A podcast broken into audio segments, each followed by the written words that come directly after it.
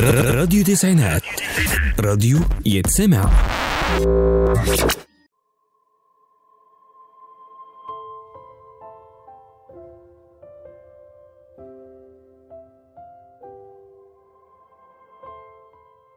مساء الخير أعزائي المستمعين معاكم أميرة منصور من برنامجكم حكمة في حدوتة على راديو تسعينات FM في كل يوم معانا حدوتة جديدة نطلع منها حكمة نستفيد منها في حياتنا العملية أو في حياتنا عامة. نبدأ معاكم بأول حدوتة. كان يا مكان في سالف العصر والأوان في يوم من الأيام في غابة بعيدة. حدثت قصة الذئب والخراف السبعة حيث كانت لنعجة سبعة خراف صغيرة وكانت النعجة تخاف على صغارها وترعاهم وتوفر لهم طعام.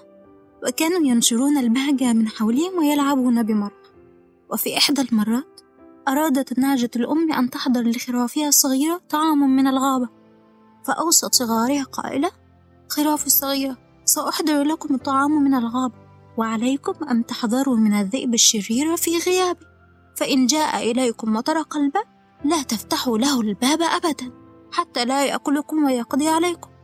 وانطلقت النعجة الأم إلى الغابة وهي خائفة على صغارها لكن لم يكن أمامها خيار أبدا سوى أن تذهب وتحضر لهم الطعام. ما إن ذهبت النعجة الأم إلى الغابة وأوشكت الشمس على المغيب حتى اختبأت الخراف السبعة في البيت وأغلقت الباب على نفسها وفجأة وإذ بصوت قوي يطرق الباب عليهم فسأل أحد الخراف الصغيرة من بالباب؟ فقال الطارق افتحوا يا صغاري أنا أمكم وقد جئت بطعام لذيذ لكم. افتحوا بسرعة. لكن الخراف الصغيرة لم تألف هذا الصوت أبدا إذ أن صوت أمهم النعجة لم يكن مفزعا مثل هذا الصوت. فخافوا ولم يفتحوا الباب وقالوا إن صوت أمنا جميل وحنون وأنت الذئب الشرير. لن نفتح لك الباب.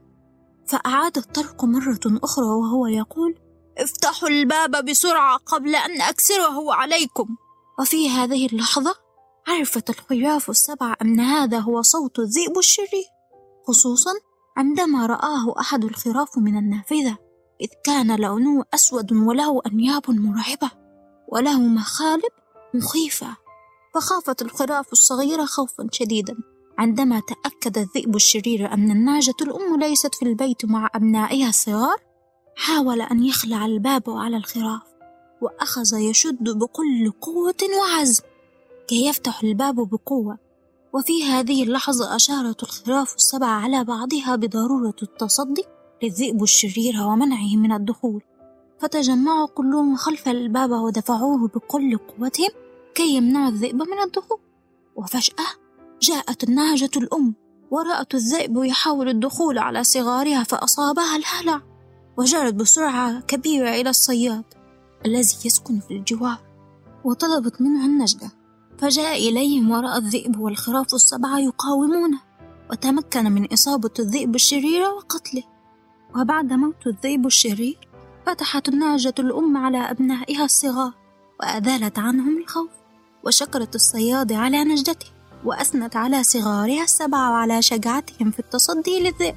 وقالت لهم بكل فخر الآن يا صغاري الأعزاء ستكون قصتكم على كل لسان.